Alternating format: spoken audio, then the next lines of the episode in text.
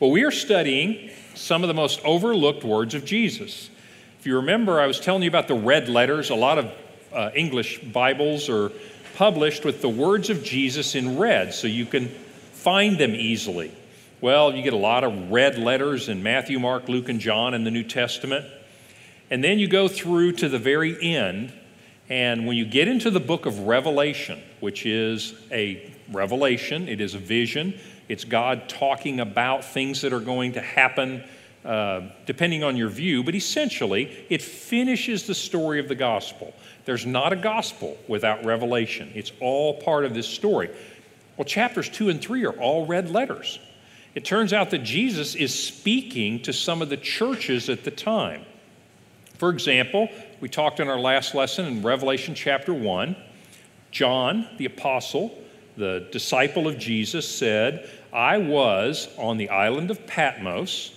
I was there, it's a penal colony, basically. I was there because of preaching Jesus, and so the Romans sent him there as just sort of a get you out of the way and put you on this prison island. He said, And I saw a vision. And Jesus speaks to him and says, Write on a scroll what you see, these visions that I'm going to show you, and send it to the seven churches.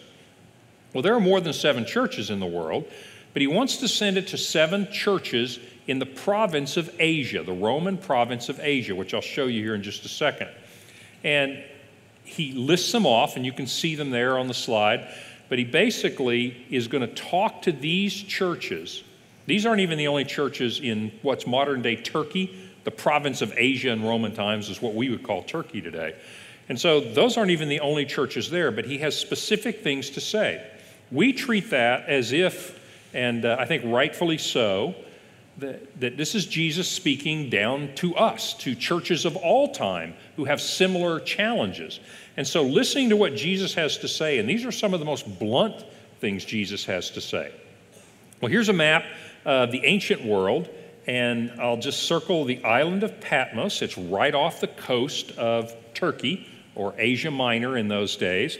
And then on this particular map, just like I think the one that I put on your handout, you have these seven churches. The letters are written to them in the same order that the postman would have gone, from city to city. And so you had the letter to Ephesus, which we talked about in our last lesson. Then you would go north to Smyrna, which we will speak about in this lesson. Then on to Pergamum, 70 miles further north. Then to Thyatira and Sardis and Philadelphia, and finally, Laodicea.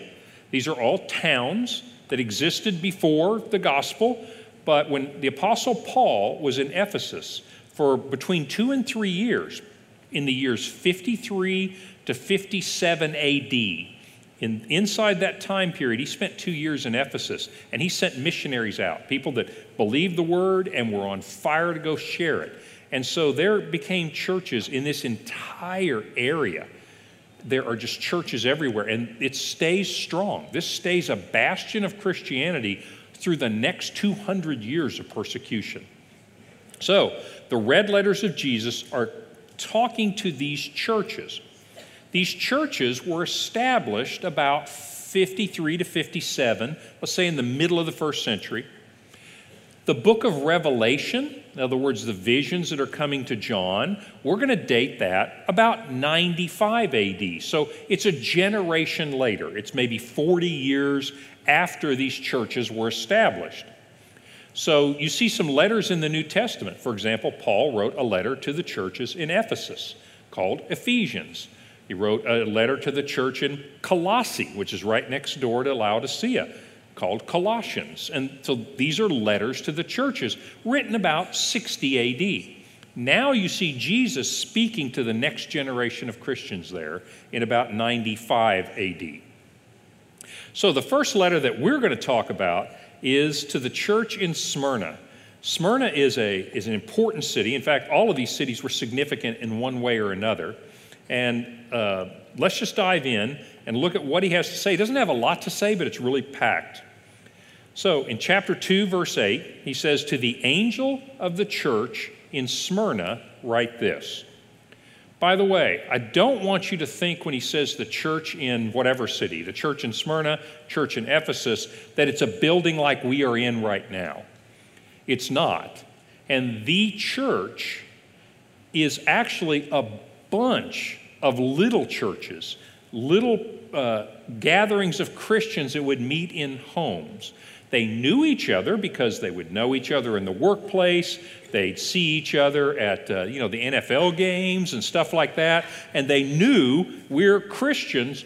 They never gathered together because they didn't have a building to gather in. Why did they not have a building? Well, the persecution at that time, under the Roman emperor at that time, about 95 AD, is a guy named Domitian. Domitian uh, was really high on himself. His title that he preferred to be addressed as in uh, Latin is Dominus et uh, Deus Noster, and our Lord and our God. I mean, the, these Roman emperors thought that they were divine. And so he was very high on himself and he was not very high on the Christians because the Christians wouldn't worship him. So this is a time of persecution. So, needless to say, it's not like they were going to have a building fund campaign and build a building and say, hey, if you want to arrest the Christians, just come right here because here's where we all are. Well, they wouldn't and they couldn't. And so it's not until the fourth century AD, I mean, we're at 95, it's not until the 300s that you see Christians being able to build a church building, and all of them come together. So when he says to the church in Ephesus, he's really saying to all the believers in Ephesus, and you are all part of my church, even though 15 of you meet in this house on Sundays and 25 of you meet in that house. So I want you to get a flavor for the idea of the church is the group of believers. Didn't have anything to do with people who met in a certain building. He says, These are the words of him who is the first and the last, who died and came to life again. This is one of the descriptions of Jesus in chapter 1. I know your afflictions and your poverty, yet you are rich. I know the slander of those who say they are Jews, but they are not. They are a synagogue of Satan. Do not be afraid of what you are about to suffer. I tell you, the devil will put some of you in prison to test you, and you will suffer persecution for 10 days. Be faithful, even to the point of death, and I will give you the crown of life. He who has an ear, let him hear what the Spirit says to the churches. He who overcomes will not be hurt at all by the second death. Some of these things are, are the same in every letter. The ending is not identical, but it's a similar format. This is one of only two of the seven churches that has only positive things said about it, no corrections. And what he's saying here is uh, the first thing I want to talk to you about on this is the idea of the fact that he says, I know. Switch this a little bit so I can uh, highlight this for you. I know. And what does he know? He says, I recognize that you have afflictions meaning you have hard times and trials, that you are very poor, and yet I know that you're actually rich. He says, because you have been faithful in your witness. He says, You have been faithful in your witness. And so he commends them and he says, You're having a hard time. We talked about poverty. Christians became poor. And the reason they became poor in persecution is because economic persecution was always the way you were first uh, persecuted. They didn't start by rounding people up and putting them in jail. They started by considering you weird, you're different, you worship different gods, and you were basically marginalized economically. So Christians suffered a lot from poverty because you couldn't get a job. Oh, you're a Christian? Can't work here. Uh, you're a Christian, you're not a very good citizen because you won't worship the emperor, so you're not going to get any government contracts. In other words, it was economic persecution for them. Well, I want to show you a little bit about this town. Uh, this town, by the way, Smyrna, of these seven churches, is the only one that's still a modern town on the same site. When you go to the ruins at Smyrna, there's literally a city called Izmir in Turkey, literally right around it. The other six, you have the ruins of the ancient city, and there might be a new city very nearby, but literally these ruins are in the middle of a modern city. But it was a big city, it was a magnificent city. So let me just show you a few pictures. This is the marketplace, the Agora, and it is gorgeous. You just see the, the arches there. This was a really a rich city in terms of commercial trade. You can get a view from these uh, ruins of how magnificent it was. Instead of showing you artist renderings, I'd like to show you what's there. Look at those columns and imagine a, t- a top on those columns. Why are they ruins? Earthquakes. That part of the world had a lot of earthquakes. And then, of course, it's been 2,000 years. But it's amazing how much of that still stands and how magnificent it is. Here's some other pictures of some of the fronts of some of the temples that were in Smyrna. It's a gorgeous facade, and you can tell that back behind there, you know, was basically a, a large temple to one of the gods along one of the main thoroughfares. And there were a lot of major streets. By the way, a lot of these streets are really good technology. A lot of the streets you walk on, even in this time period, 2,000 years ago, have sewers underneath them. I mean, they've got a whole sewer system in the city. The engineering is pretty amazing for a 2,000 year old city. And then I pointed out last time, you see any potholes in that road? I don't think so. It's a pretty impressive place. Here's uh, one of the main streets. You can see the tourists there at Smyrna. You can see the facade of the, of the uh, library, uh, one of the two story, big two story buildings. And all along here would have been, uh, you, would, you would have had shops. I mean, it would have been Gucci, would have been Ralph Lauren, would have been a temple, you know, it would have been a bank. I mean, it was just gorgeous uh, places. You can see the architecture still there. You could actually, in this one, see a little bit of the modern city that surrounds this area. Well, there, the, there was a church here for a long time, and I want to tell you just a little bit of story of what comes right after this letter, because we know a lot about what happened after 95 AD, because we have some Christians who wrote a lot of letters. I mean, it wasn't just the apostles. Now, these letters are not inspired by the Holy Spirit, they're just Christians writing letters to other Christians. And some of the church fathers were well known leaders and preachers and uh, leaders in the church. And so, what I'm about to show you is not inspired, it doesn't come from the Bible, but this is all happening. And you can see that the church in Smyrna, we're going to look at the letter a little bit more in a minute, but I want you to see what happens as it, as it moves on. One of the great leaders at the church in Smyrna, in this city, was a guy named Polycarp. Polycarp, uh, you can see, born in 69 AD. So, I mean, he was there when, you know, the Apostle Paul had just planted the church. He's probably a kid. He was killed for his faith in 155 AD, and this one has a lot of historical record around it. He was actually a disciple of John. So when John the Apostle is in Ephesus at the end of his life, that's where he's writing this book of Revelation, where God has given him the vision. He goes to Ephesus, he writes it down. Well, while he's still alive, uh, he's a 25 year old uh, young Christian. And he goes and he learns from the Apostle John.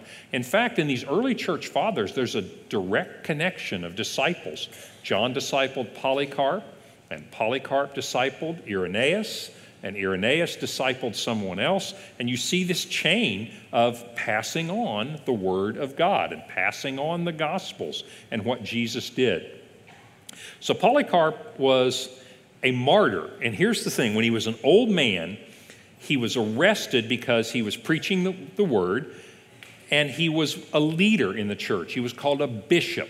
That word's in the New Testament, but I don't want you to think about a Catholic bishop. I don't want you to think that idea. I want you to think about just a leader in the church. He's an elder that people look up to. He preaches the word, and people say he's wise. He studied under the Apostle John. He's a godly man, and he will be a spiritual leader for us. Well, so they arrested him, and they're taking him to his death.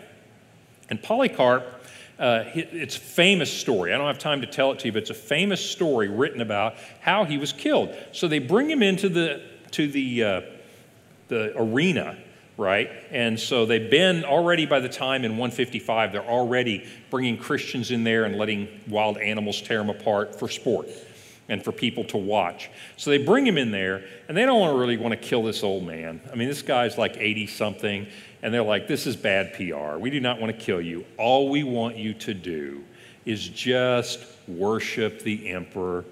And he's like, I can't do that. he said, I've, Jesus Christ has been my Lord since I was a little boy. I'm not changing now. And they said, Look, just do something. Pour out a little libation. Do something because we don't want to kill you, old man. Well, he refuses. And so they decide, they said, Listen, we're going to tear you apart with wild animals. He said, Bring them on. He said, I'm an old man. I'm ready. I know where I'm going, so bring them on. So, of course, the Romans are frustrated, like, you know, you can't even threaten this old guy. And so he says, Well, that's fine. We're going to burn you at the stake. And he says, Where's the match? I'll light it. And so the crowd starts to yell, We want you to, uh, to kill this guy. Turns out it's the Jews in the city that are yelling that. And in fact, the record says they went to get the wood and bring it in. Now, I don't tell you this to tell you, oh, well, the Jews were just bad, evil people.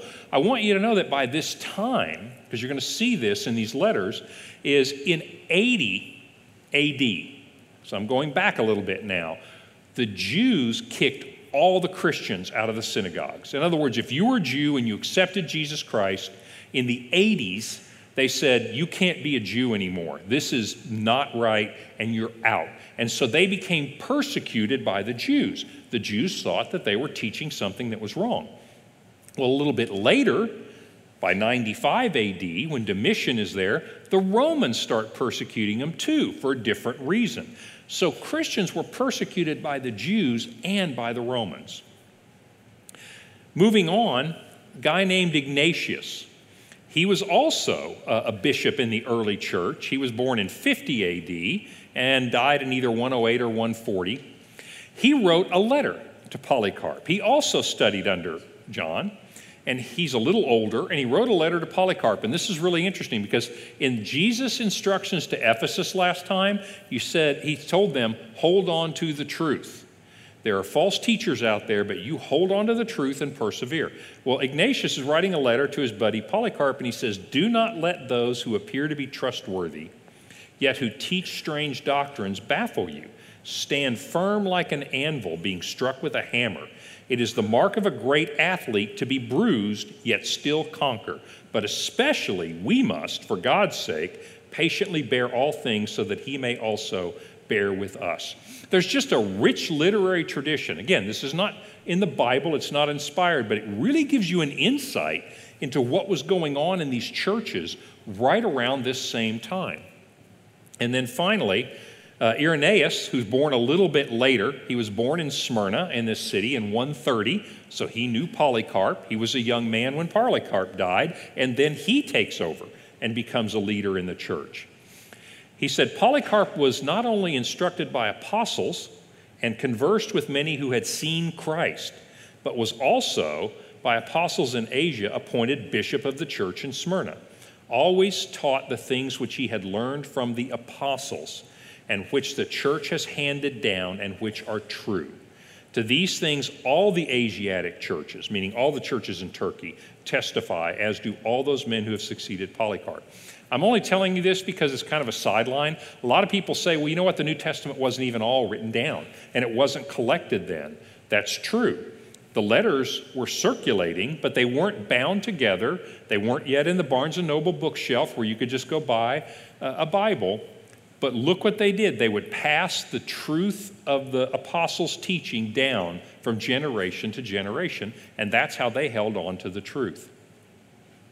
Well, back to our, our uh, letter to Smyrna. So in 95 AD, this is what Jesus has to say. He said, I know that you've got a lot of trials, and I know your poverty, but you're rich in my eyes. I know the slander of those who say they are Jews, and they are not. They are a synagogue of Satan. Do not be afraid of what you are about to suffer. I do want to talk to you about this idea of they're about to suffer. And he says, Do not be afraid of what is about to happen to you. There is a very rich theology of suffering in the Christian tradition going all the way back to Jesus. This is not something we talk about a lot today, and to the extent that we don't talk about, it's a real uh, disservice to us. Christians will suffer. Jesus taught that. He said, In this world you will have trouble, but take heart, I have overcome this world. He said, He who perseveres to the end will be saved, meaning you will persevere through difficult things in this world. Some of it will be the natural troubles of cancer, bankruptcy, relational problems, someone dear to you dying. Other things would be persecution. In other words, you don't fit in in the culture. Maybe you live in North Korea and you're a Christian and you're literally, your life is at stake. So he's saying you're going to have all kinds of trouble in this world. And that suffering is not pointless. It's very unique to Christianity the idea that suffering in life has a purpose.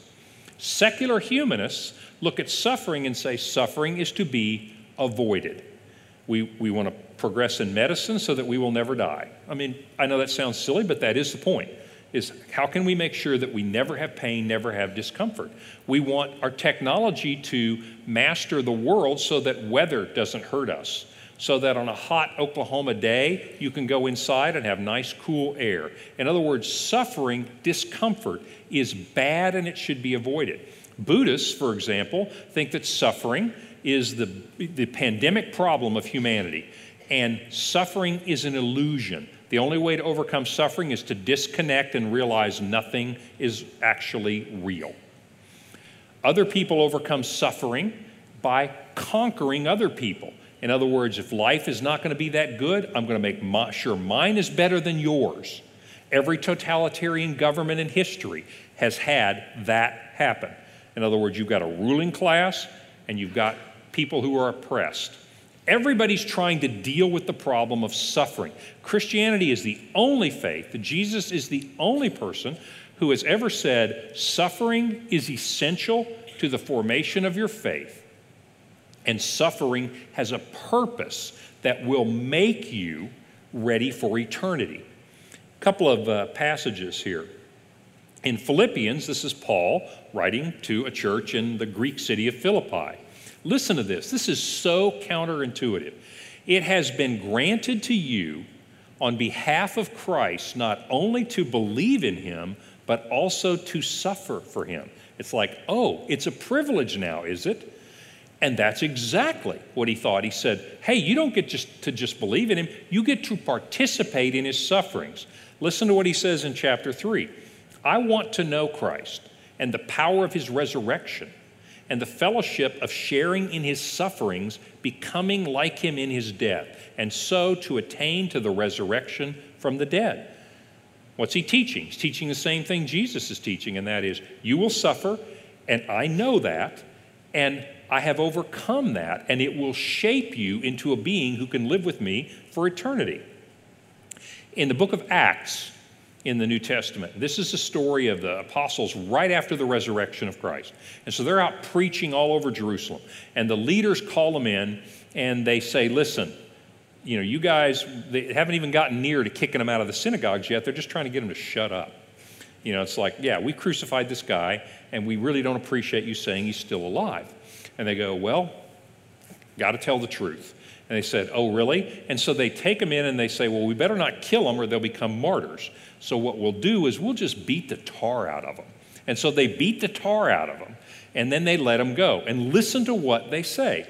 They called the apostles in and had them flogged. Then they ordered them not to speak in the name of Jesus and let them go.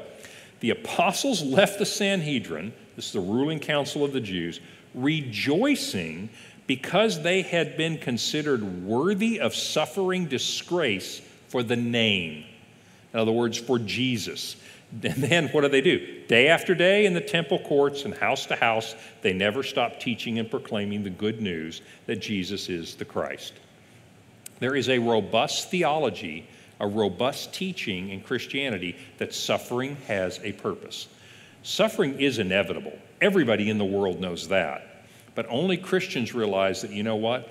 By embracing suffering, by enduring it with an eye on heaven, with an eye on Christ, God is going to use this to make me more Christ like. Nobody but Christians understand suffering in that way. And that's why he's saying to them in this letter, he says, I know your afflictions. In other words, I know the troubles you're having, but do not be afraid of what you are about to suffer. On the, on the one hand, that sounds like, well, are you kidding? I am afraid of what I'm about to suffer. And he says, well, don't be. He says, because I am in charge. He says, the devil is going to put some of you in prison, and it's going to be to test you. And by the way, I want to make a point here. You're going to hear a lot about Satan and a lot about the devil because Satan is, is alive in the world and Satan takes on, he has some agents in the world. The word Satan is a Hebrew word and it's a title. It's not really a name, it's a title. And it means the adversary or the accuser. The word devil is a Greek word and it's diabolos, right? Diabolo, diabolos. And that word literally means the adversary, one who is against you, who is accusing you. Satan is always characterized in the scriptures as the one who is your adversary to accuse you before God, the one who is trying to tear you down. It takes on the person, in this case, of various agents of Satan. So, who are the agents of Satan in this situation? Agents of Satan are the Roman government are doing Satan's work in that they're going to find the Christians and they're going to marginalize them or they're going to imprison them. The Jews at that time were going to point out the Christians. In fact, if you look at the Roman letters uh, of the time, there's a lot of history around this of what's happening in the world at this point. It's not just the book of Revelation. The history from the Roman uh, archives show that there were a lot of Jews turning Christians in and that is, they would say, hey, by the way, I don't know if you realize this or not, but if you go over to Elm Street, 110 Elm Street, you're going to find some Christians meeting there. Why don't you just round them all up and put them in jail? And so you have this adversary. And that's why he says there's some people here that call themselves Jews. He says, but they're actually a synagogue of Satan. He goes on and he talks about. Uh, the idea of stop being afraid. And that is really emphatic, by the way, in the scriptures here. it, it is, it's absolutely emphatic. It's like, you absolutely quit being afraid. He said, I want you to believe what I have told you, and that is going to lessen your fear. And the reason is, and this is what you see happening, is our fear when we come face to face with a culture that disagrees with us or a culture that begins to push and press us or in their case, a culture that's causing them great hardships and afflictions, is fear causes us to compromise the truth. And if you see any thread that runs through all of these letters, Jesus is going to say, You hold on to what's true, because there are a lot of lies out there. There are false Christian teachers. There are Roman emperors that think they're gods and want you to believe that. He said, You hold on to the truth and you persevere with that. Fear makes us compromise. And that's why Jesus is saying to them, Do not be afraid. Trust me, I have overcome death. Look at what he says in uh, verse 11. He said, Whoever overcomes will not be hurt by the second death. In fact, there's a great little passage back in the book of Matthew where Jesus is teaching and he says something really interesting. I don't know if you, you may have read this, and if so, you're probably thinking, What is he talking about? This is what he's talking about. He says this, Matthew, uh, this is in 1028. Do not be afraid. And again, it's emphatic. Do not be afraid of those who can kill your body, but are not able to kill your soul. Instead, if you're going to be afraid, be afraid of the one who is able to destroy your soul and your body in hell. What's he saying? He says, These people can cause you bodily harm, they can cause you difficulties in this life. There is nothing that can keep you from going, they can do nothing to keep you from going to heaven. He said, instead, you should fear God because God is the one who can destroy your body and your soul. And He, in our case, is not someone to fear. We're literally in His hands.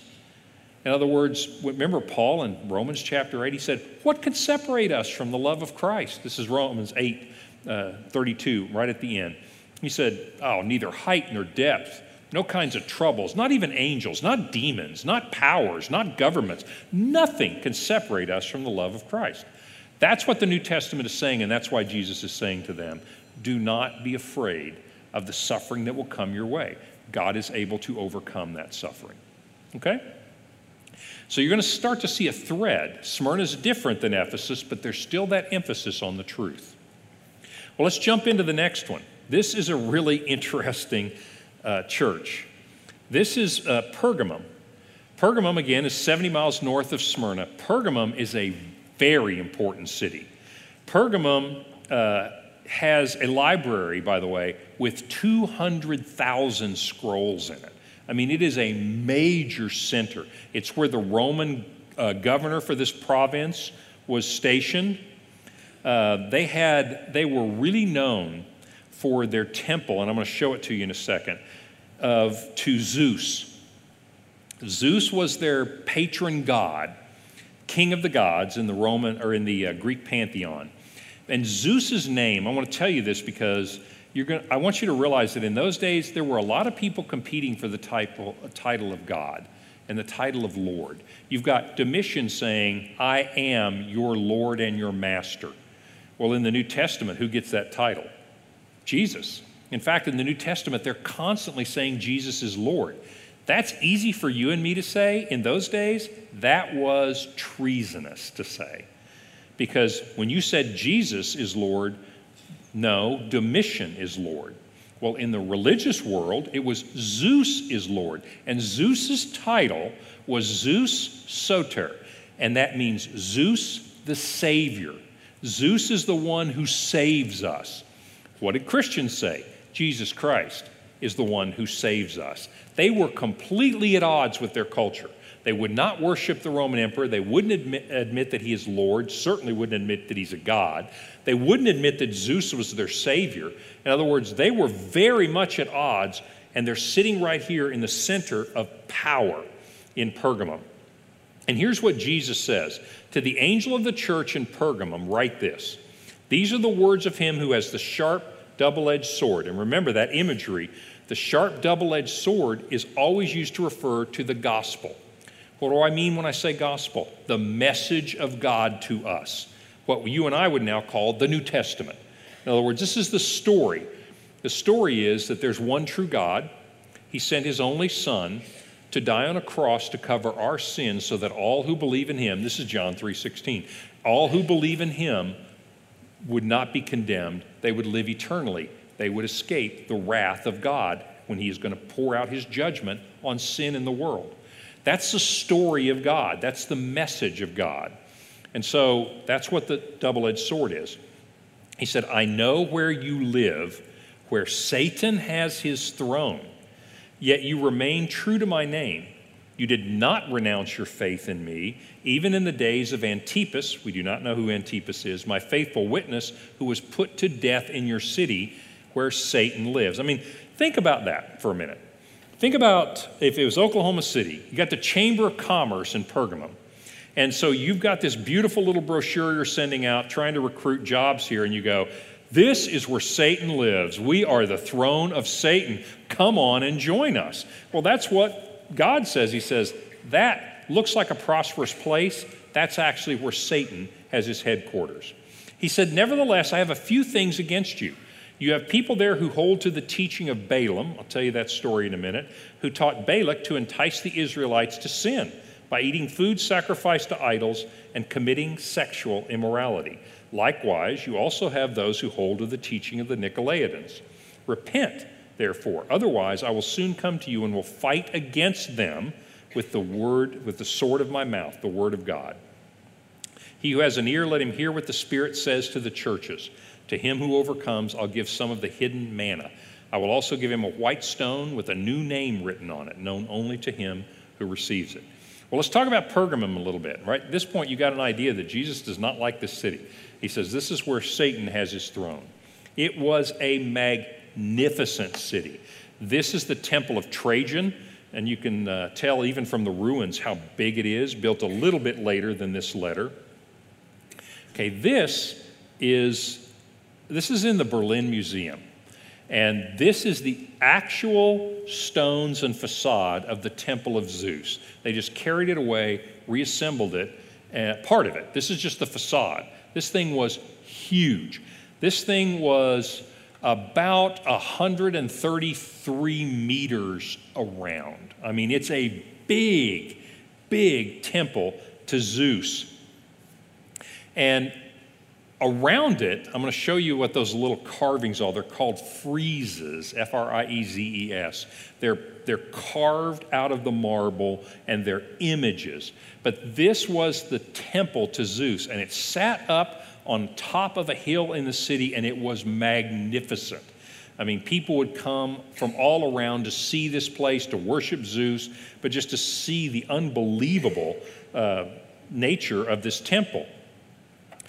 This is one of the ideas of what it means where Satan has his throne, because Zeus is the king of the gods, Zeus is the savior. And so this is Satan saying this is going to be the real God. And the Christians say that's not God. In other words, Jesus Christ is our savior. And so what Jesus is saying is the power of the institutional religion, the Greek religion, is indeed the work of Satan to oppress you. These friezes are just amazing.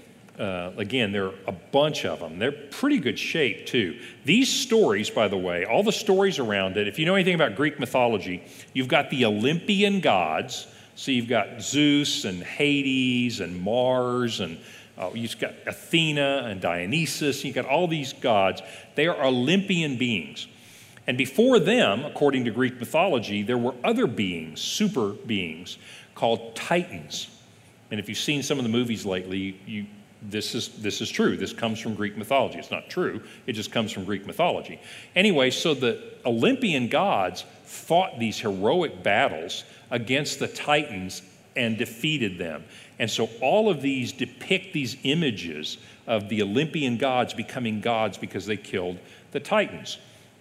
And so it's just, just reeks of mythology and paganism. But that temple was absolutely magnificent. This is the ancient, this is what's the ruins of the ancient amphitheater, or uh, theater, excuse me, it's not an amphitheater.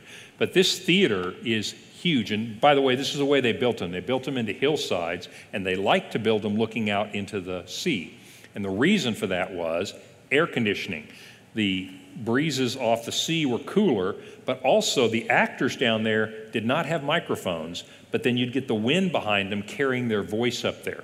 One thing you can't see, this is really cool when you're there, is right uh, here, there is a big temple, and it's a temple to the god Dionysus.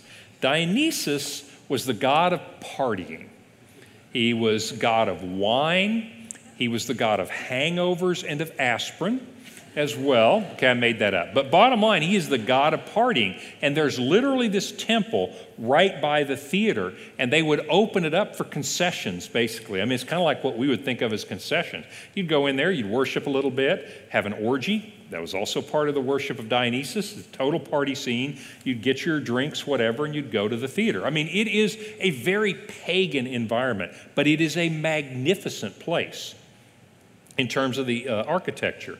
This is the temple of Athena. You can see how big this is. You can imagine the columns, but that is huge temple to the goddess, the Greek goddess Athena. This is a new Roman theater. This is the little theater that the Romans built when they got there. So at the time that this is being written, all this stuff is in Pergamon. So back to our letter. So in this huge city with these unbelievable, magnificent but unbelievable pagan altars and temples there, and in the seat of Roman power. That's the context in which Jesus speaks this. So let me tell you who Balaam is.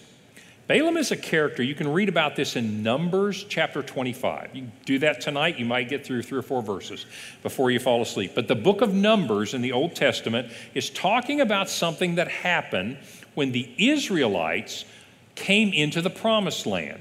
In other words, they left Egypt, that's the book of Exodus, and then they, God gives them the law of Moses and gives them the law, that's Leviticus, and the book of Numbers tells what happens when they come into what's now Israel. Well, one of the kings of one of the neighboring countries, whose name was Balak. And Balak, who was king of Moab, he goes to this kind of holy man named Balaam and he says, Listen, I want you to go curse the Israelites because they're moving in here, they're taking over Israel, and I hate their guts. And so I want you to curse them. And so Balaam goes, Yeah, I'm, I'm not going to curse them. And it's a famous story.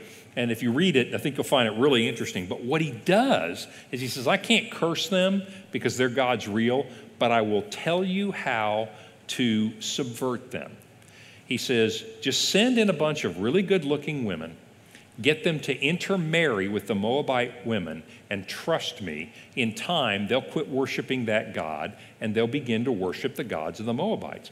That's exactly what happened. And so the Israelites were tempted by Balaam, by this advice he gave, and they begin to intermarry and they begin to say, Well, I'm going to worship God, but I may worship some of these Moabite gods too, because, you know, the wife, she wants to worship the gods. Okay, I'll do it. And they compromise, right? They compromise their faith. And so, what Jesus is saying, you have some people kind of like that. You're compromising your faith. Why? Probably because they were afraid of the persecution. What the Nicolaitans were doing, and the Nicolaitans were, were a group of people who were doing this. And here's what they were doing they weren't saying something, they were saying, hey, we're Christians too.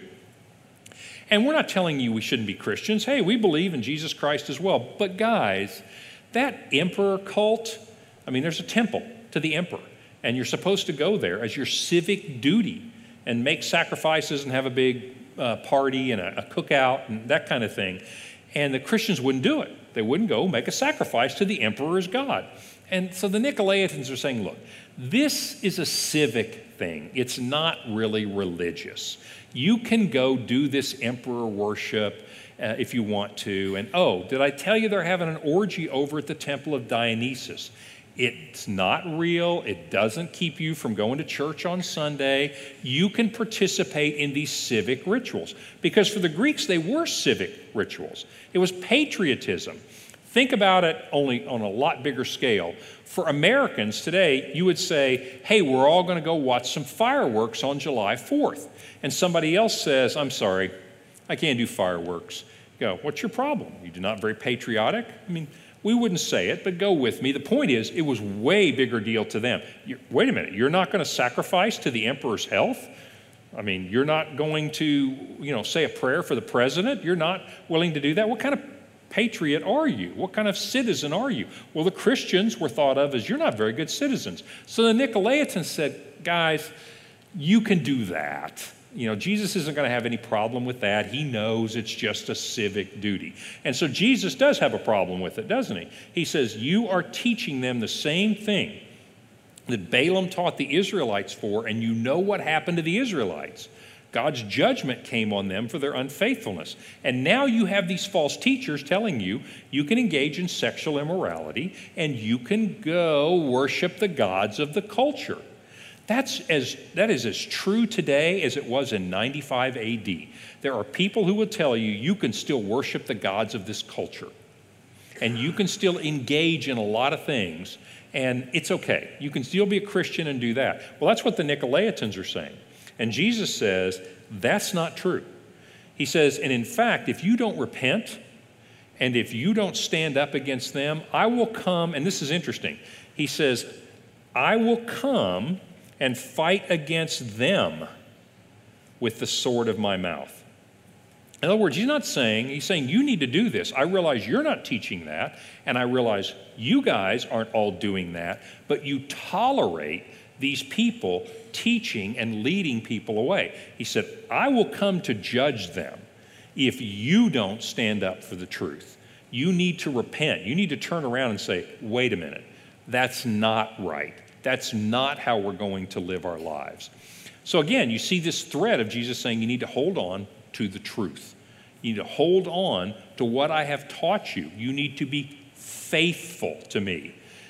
The idea of sexual immorality, by the way, whenever you see that in the book of Revelation, it, it usually means two things. It usually means They are literally engaging in sexual immorality. I mean, they're going to the orgies, they're being uh, taught pagan, pagan morality was not, you know, one man, one woman, uh, sex only in marriage. That is not the morality of Dionysus. That is not the morality of Zeus. That is not the morality of that culture. And so it typically means you're engaging in sexual immorality. But it also is a metaphor for not being faithful spiritually to your spouse. The church, Christ. The church is the bride of Christ. In other words, if you are not faithful to Christ and you're going off and engaging with other gods, in the Old Testament and the New Testament, that's called uh, adultery, spiritual adultery, spiritual fornication. In other words, you're unfaithful. And it carries both of those ideas. And we have that same temptation today. There are people who would tell us you can go uh, have a love affair, if you will, with the gods of this culture. You can have a love affair with money. You can have a love affair with fame. You can have a love affair with, you know, a lot of other things. And Jesus says, no, you're mine and I'm yours, and you need to be faithful to me. And so, in all of these letters, you're going to see that. You're going to see a lot of the idea of sexual immorality, both literally as well as spiritually, and you're going to see this idea of holding on to the truth. Okay? Let me pause for a minute because I feel like I've talked for a long time and pretty quickly, but I want you to get a feel for these cities. I want you to get a feel for the struggle, but I also want us to think about you know what? That's not very different 1900 years later than today. So, question?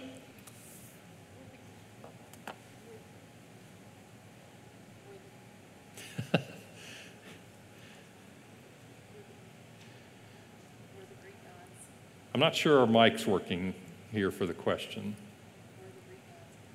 The question is Were the Greek gods a product of fallen angels and people mating? And people what? Mating. Were the Greek gods a product of uh, fallen angels and people mating? Okay, I know you're thinking, wow, now that's a really out there kind of question. That is, whoever asked it, that is not a strange question. I'll tell you where that comes from. It's an interesting question. Uh, bottom line, I would say the answer is no, but it's still worth talking about. So, back in Genesis chapter 6, you get this really, okay, now we're back at the very, very dawn of time, right? And you get this enigmatic little statement. It says, I mean, it's totally enigmatic. By the way, and this isn't an advertisement, but uh, one of the podcasts that I do is called So We Speak. And you can get it on your podcast. You can be sowespeak.com. I believe this week on So We Speak's podcast, we talk about Genesis chapter 1 through 11, and I think we talk about this a little bit. But let me give you the short version. And it is, it says, In those days there were giants in the land, the Nephilim, and uh, the angels, the sons of God, the angels mated with human women, and they had these giants in the land. Nobody actually knows what that means. There are a lot of really interesting conjectures. So, that question, good question, is if that really happened and you get these literally demigods, half God, half man, you know, my, and this, by the Greeks thought a lot about this. A lot of their gods, their mom was human and their dad was a god and they were a demigod, like Hercules, by the way. Hercules was a demigod. Hercules' dad was a god, and his mom was a human, and so he's not exactly a god, but he's a pretty serious dude, right? So that's the question. I don't think so, but it's an interesting conjecture. So good thought.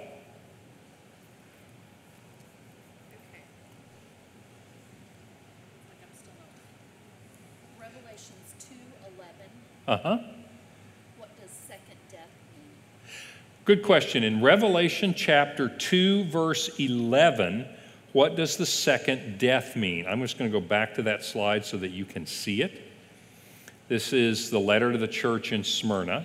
And he says, He who has an ear, let him hear what the Spirit says to the churches. He who overcomes, in other words, if you hold to the truth, you just endure the suffering, God forms you, you will not be hurt by the second death. Later in the book of Revelation, like go to chapter 20, you're going to see that the second death is the lake of fire. In other words, in chapter 20, you see this big judgment scene. We've had Armageddon, we've had Satan gets captured, and uh, in other words, God just completely, Jesus comes and he just, he just completely defeats Satan. I mean, it's not even a real battle. I mean, it's just literally Jesus comes and with the sword of his mouth, meaning his word of truth, he completely overcomes and judges Satan. So Satan gets thrown into the lake of fire, death gets thrown into the lake of fire. And basically, hell is that place where all those who are sinners die a second death in a sense. So what he's saying is if you want just this isn't exactly accurate, but it's close enough. The second death is hell. In other words, if you will persevere with the truth, you will not go to hell. You will not experience the second death. So that's what it's trying to say is you will live in heaven for eternity. They may kill your body here, or you may die through suffering here, through cancer or strokes or something else here. But the second death, there will be no second death for you. You will live eternally. So that's what that's talking about. At the end of the letter to Pergamum, hmm what is the white stone? Good question. Let's go to the end of the letter of Pergamum. What is the white stone?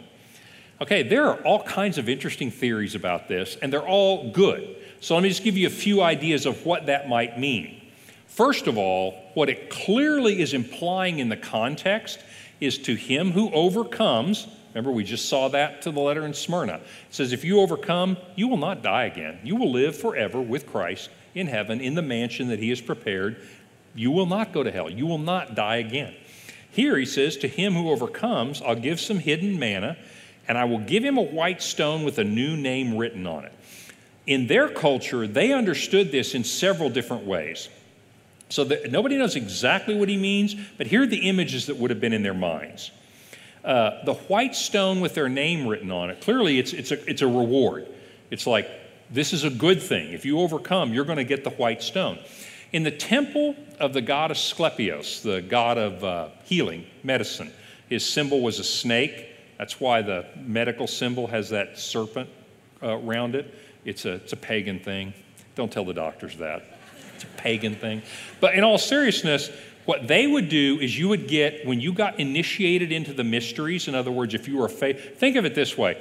It's like if you go to church, you went to the church at Asclepios in the temple and you sacrificed and you did all that, and they said, hey, we'd like you to be on the finance committee. You know, so you kind of got to be an insider. They'd give you a white stone with a new name written on it. It's your new spiritual name. And it was something only you knew, and it was sort of your ticket to the insider status. Well, that could easily be. I mean, everybody knew about the white stone. They would say, oh, he, I see what he's doing there. He's using that as an example. He says, I'll give you a white stone that gets you into heaven. Another thing that stones were used for is entrance into some of the big uh, guild events. Remember, I told you they had trade guilds, and the guilds would have these huge, uh, huge feasts and festivals, and they would sacrifice to the emperor and they'd sacrifice to the gods. Let me tell you what that's like today. It's, it's like a trade show. And have you ever been to a trade show for whatever industry you're in? You're there, everybody's got a booth, and all the vendors are there, kind of like that. And what do you use to get into that? Well, you go register, you pay your money, and you get a little, uh, you get a little badge with your name on it, right? And you get in. They used a white stone to get in. In other words, that's your ticket to get into the association. That's another thing that white stones were used for. So they would say it, they go, Oh, I see what you're saying. We get to be into the group. Not everybody gets in. Same thing. And then finally, one other thing, and I don't know that that's true in Pergamum, but in general, uh, when you would get a verdict, you would get a white stone or you would get a black stone. And by the way, our statement, remember when you say I've been blackballed? That's where that comes from. And the idea is, is if you were in a court or something and you got the black stone, you go, great, I'm guilty. Or great, I didn't win. You get the white stone, it's like, bonus, I won, you know? I mean, I won my case.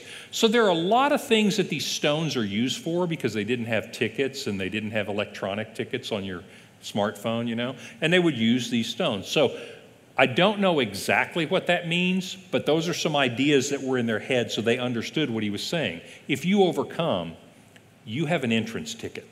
So that's basically what he's talking about. Good questions. Well, let me summarize this just a little bit. This idea of repenting. I want to stop there for just a second. And I know it's not a word we like to use very much, but it's interesting that Jesus is telling, by the way, these letters are written to Christians. These letters are written to the churches. They're not written to people who don't believe. And he's telling Christians to repent. Now, think about that for a minute. We all repent when we come to Christ. We turn away from our old life and our old gods and goddesses, and we say, I'm going to surrender my life to you. That's what Jesus was preaching, by the way. When Jesus came and preached, he said, Repent, because the kingdom of God is here. And so, what is he saying? He's saying, You guys are all chasing things that aren't true. You're all going the wrong direction. You're all dead in your sins. I mean, you have sins. You have been in rebellion against God. And we go, Yeah, I know. And he says, Well, the kingdom of God is here, and I will usher you into the kingdom if you will follow me. Repent meant change your mind, but it came to mean literally change your life, change your direction in life. So we all repent to come to Christ. Only repentant sinners are children of God. Only repentant sinners can come to Christ. And so that's normal. But why is he still saying it now? Augustine who lived about 200 years after this, another one of the church fathers, said this. He said, The Christian life is a life of repentance, it's a life of constantly turning back to God. None of us is without sin. The difference is we repent for sin. In other words, we commit sins but we are not committed to sins. The difference between a Christian and non Christian, I realize this is sounding like a soapbox, but it's a great opportunity to describe this. The difference between a Christian and non Christian isn't how well you behave. The difference between a Christian and non Christian isn't whether one of you sins and one of you doesn't. You both sin. It isn't even a matter of how much you sin. The difference is who's paying for your sin. Any sin that is not repented, in other words, if we don't turn and say, Lord, I, I cannot deal with this sin. I cannot be holy. I can't be perfect. And Jesus Christ says, if you will trust me, give it to me. I'll take care of it on the cross. I'll nail it to the cross. Unrepentant sin is on me. The difference between believers and non believers is whether or not we have turned and we have, we have uh, basically surrendered ourselves, and Jesus says, I'll take that sin. I know you can't carry it, I know you can't deal with it. And so the idea of Jesus saying to repent is not a bad thing. Our life is always a life of constantly turning back to God. And that's something I think that, that is important for us to know is there's nothing wrong with us turning back to God. We know that we will sin. John, the disciple who wrote this, also said this in 1 John chapter 1. Anybody who says that he is without sin is a liar. He says, but if we are faithful to confess our sin, He is faithful to forgive us our sins. And so Jesus calling that church, those churches to repentance, if Jesus were here today, he would say that same thing to us. He might just pick something else. He might say, You need to repent of your love affair with the gods of the culture. You need to repent of your tolerance of things that are very dangerous and very harmful. You need to repent for your lack of forgiveness you need to repent for your lack of compassion. He would probably say something to us. And I don't want you to think about that being negative. It's because He loves us enough to tell us, you need to turn back here. And so the Christian life is a life of repentance. And the expectation of Jesus to us is to believe, to live, and to teach the truth no matter what it costs us. I'd like you to think about that a little bit because I think we're in a similar situation to 95 AD. We're not in a similar situation because we're, we're not quite suffering economic issues yet. We will. Uh, we, we definitely will. I mean, you can think of any number of ways that the world system might very much try to marginalize Christians, uh, getting, doing away with the uh, charitable deduction, uh, making it illegal for Christian colleges to hold to their beliefs. Oh, wait, that's already happening. Making it illegal for churches to teach certain things because it's hate speech. I'm not trying to be an alarmist. I'm just saying I want you to see the similarities here. So, what Jesus is saying to those churches is probably the same thing he would say to us, and that is hold on to the truth. He who overcomes will never die again. He who overcomes has a ticket with my picture on it and a place in heaven with me. And that's the encouraging part of this. Next week, I want to talk to two more churches. This next church, particularly Sardis, Thyatira, you already know from the book of Acts. And it's an interesting church. It's got some really different issues. And the church in Sardis has a lady there named Jezebel. And I don't know if I would ever want Jesus to say something to me like he says to Jezebel. But we'll talk about that next week. Thanks, guys.